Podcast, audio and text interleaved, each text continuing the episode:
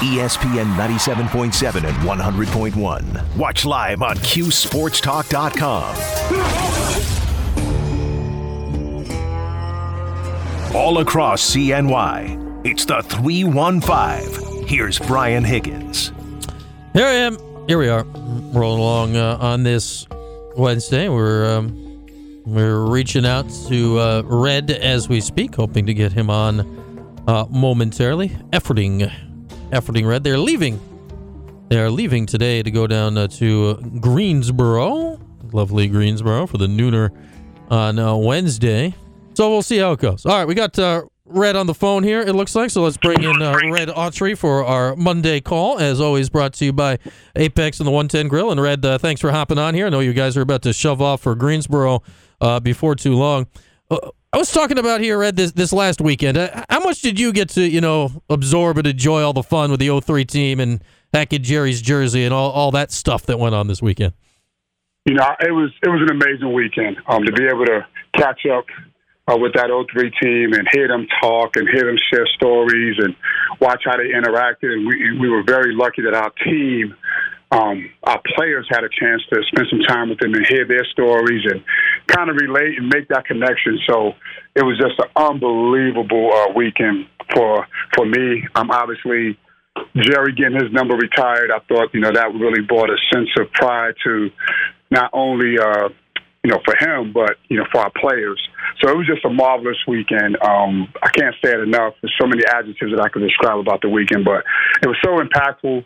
I thought our team really got got a boost from it when it got to the game. I thought they re- I thought it really sunk in. I mean, it was just it was just awesome to see those guys back and spend time with them and listen to them share stories.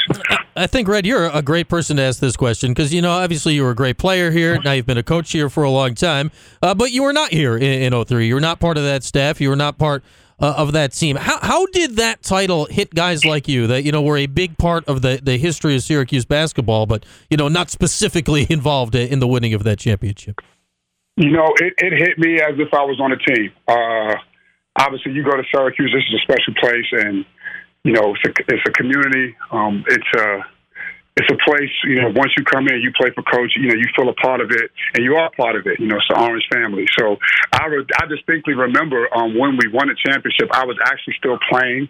I was playing in France, and uh, I, I got a phone call about three or four o'clock in the morning, and it was John Wallace screaming in the phone, talking about we did it, we did it, we did it. I, I tried to stay up, watch a little bit, and then I fell asleep. And I remember him calling me saying, "We did it, we did it. You know, we won it." And I was just excited. And I got a chance to talk to coach, and I think he said something like, uh, "You know, I guess I'm a good coach now." Something, you know, some one of those little things like that. But um, I, I shared in it as if I was on if I was on a team. Yeah, that, that's cool because you always wonder like uh, how much people get to you know enjoy that when it, it happened to their school, but not you know specifically to them. And and you mentioned uh, how it hit uh, this year's guys. Like this year's team, uh, I mean, this is going to make us all sound old, Red. Uh, they they if they were born, it was barely back when when that happened. Like I, I, think Girard said he was one and a half, and he's like one of the old guys uh, around now. So that that tells you how what twenty years can mean to a to a college oh, yeah. kid. You know, I, I feel like the good vibes kind of hit on on Saturday. Do you, do you think that was something? You know, the last two weeks have been tough. You know, four losses, didn't feel good. Nobody's having a lot of fun. Do, do you think that just was something that could help turn the, the, just everyone's headspace around here going into the, the home stretch? I think so. I mean, obviously we play. You know, we played good. You know, I think our defense was really good. Um, offensively, we could have played a little bit better, but our defense was really good, and we played. We were active and moving around. And again, I think even at the end of this year, typically at the end of the season, um, teams get better, and we've always traditionally played better at the end of the year. And uh, you know, you start to pull together and rally around because you know uh, the next game could be your last one. Typically, uh, that's when you know Syracuse really thrives. But I think them having a chance to to watch the game because um, they they were they took part in the watch party and to see Coach Mack shoot some threes and to see Melo, they've heard about all those guys, but I think that Friday probably was the first time they actually seen like those guys play a basketball game instead of just clips. Hakim Warrick, all those guys. So I thought it, I thought it really helped. Yeah, and I thought it really helped how they talked about them being a team and playing collectively and pulling for each other. I thought that was probably the most important part of uh, of that uh, weekend. Yeah, because I mean, you look back at that that run, Red. It wasn't just like I mean, Melo was uh, phenomenal, but it, it's not like he carried the team in all six games by himself. I mean, he had a brilliant Final Four, but you know, everybody like Billy Edelin and Josh Pace kind of won the uh, Sweet 16 game. Like a lot of guys had their had their moments, had their moments to, to get him there, and that, that that sets you up here for the tournament. And, and Jesse Edwards is heading into this tournament off of probably what was the best game of his career. He goes 27 and 20. It's uh, the 12th 2020 game in school history, the first in regulation uh, since Derrick Coleman was here. It's been a minute. Uh, what what what did Jesse do so well? Because that was unbelievable to see, and it, what might have been his final game in the dome. I, I just thought he uh, he came out um, right from the beginning. You know, you remember the first play, kind of caught the foul line and swept and just kind of put his, you know, swept, put his, put the ball down and put his shoulder through the guy's chest and powered up. And he, I just thought he was active and aggressive right from the beginning. I just thought like he just he had a focus to him that you know you could just tell he was he was ready to go from the beginning. Then we saw your forwards, another change to the starting lineup. But Chris Bell was back in after not playing uh, the last couple of games. Uh, Coach Boeheim has talked a lot about, you know, the, the guys that are starting, they, they've shown it in practice uh, to get back in there. What, what, did Chris show you guys in practice leading up to that game that, that got him that spot back? You know, I thought he did a good job of not just, you know, kind of just learning trying to get better. I thought uh, defensively he had some good movement in practice.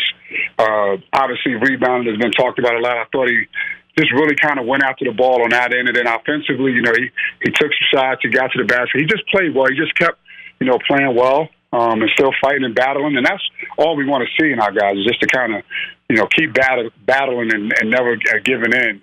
And I thought he did a good job of that, even though he didn't play.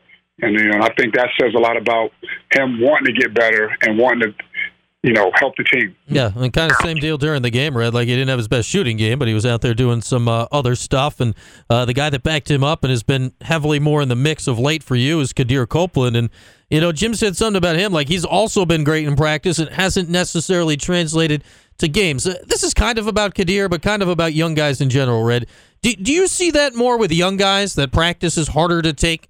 Uh, to a game than maybe with, with veterans, or, or or is that just you know some some guys can do what they did in practice, and, and some guys aren't quite as prepared to? You know, I think I think it's a little bit of I think it's a little bit of both. Um, you know, obviously when you're practicing against you know your team, that's a little different than when you practice against opponents because they do things differently. You know, you get a different feel for the game. But the one thing about Quadir is he's he's he's flown around. You know, pretty much the whole year. Um, he got a learning curve to make, but I think he's really started to show progress uh, in the things that we we were asking him to do. Uh, and he just has an energy about him. He, uh, he he mixes it up. He's versatile, uh, and he just brings something different to us. And I know we said that early on in the year, but uh, he's kind of gotten back to that. You know, just that that ball of energy, getting in there, and mixing it up. You know, uh, he's like a Swiss Army knife. He can do a lot of things. He actually is uh, very similar to uh, Josh Pace in that regard. Uh, except right-handed, though he hasn't picked up Josh. right-handed, yeah, yes. hasn't picked up the, the left-handedness of uh, Right. Josh wearing the number five back in the day. All right, Adrian Autry joining us from Apex and 110 Grill in Destiny, USA. So, Red, you guys head down to Greensboro uh, today. A little practice uh, tomorrow. Then you play at noon on uh, Wednesday against, of all teams, the same team you just played in, in Wake. What what are the advantages and, and disadvantages to literally turning around and playing the same team again, who you just beat? You know, you know, I don't, I don't know if it's. I mean, obviously, you know, you got some familiarity with them just because of the way they attacked it. I think, you know, this will be a game of adjustments. So now, obviously, you prepare for what you think they're going to do, and you also try to prepare for adjustments. You know, you know that they'll make adjustments, and then we have to make an adjustment. So, um, I just think, you know, this turnaround is good. Um, we'll be ready to go. I think, you know, you don't get out of rhythm, so we don't have to wait that long. So, uh, you know, I don't, you know, I think it's, you know, it's 50-50. You can have an advantage, but it's also, you know, that there, there would be some, some changes made. Uh, Does this tournament feel completely wide open, Red? Like I'm looking at it. Some years you come in and you say like, "Oh man, Duke or Carolina or Virginia recently, like, like they are clearly the best team, and, and we'll see how anybody uh, does against them." Like this year, you're looking at it like Clemson's a three seed, they're on the bubble. Carolina's the seven. They were in the national title game this year. Duke's maybe playing better than anyone. Miami's the one. You guys can make a run. Like, how do you assess this tournament? It feels like I got no clue what's going to happen this week. Yeah, I mean, at this, that's, I mean, this is what makes you know college basketball exciting, especially in March, because you know you're operating on a different a different uh, setting. You know, uh, tournament settings, win and go home. I mean, when win, win. Yeah, I mean, lose and go home. So you know, a little little bit different. The dynamics are a little bit different. But you know, I really look at us, and I just kind of pull from all the teams that are ahead of us, or that we played, and you know, as for me, you pull from those experiences. How did that game go? So you know, when I do that, yeah, I feel like it is open. I feel like we do have a chance. I mean, obviously we had a, you know, a little rough patch the last you know, three or four games with Duke and Pittsburgh on the road, Clemson on the road. But when you take how we competed against Pittsburgh at home, obviously we got down. We came back to battle, so you kind of got to feel good about that. We battled them probably a lot into the second half of the of the of the home game. At the, I mean, at the road game at Pittsburgh, and then you take Miami, where you know we were down on their place and you know, you were up and you know up and up late. So you pull from those experiences, and you, you know, when I look at those, I, I I like the fact that we've competed pretty much all year long. All right, Red. Uh, appreciate these visits as always. Uh, safe travels down to Greensboro, and uh, hopefully we, we get an exciting week to talk about because uh, you guys go on a little run. Uh, good, good luck down in, in, the tournament.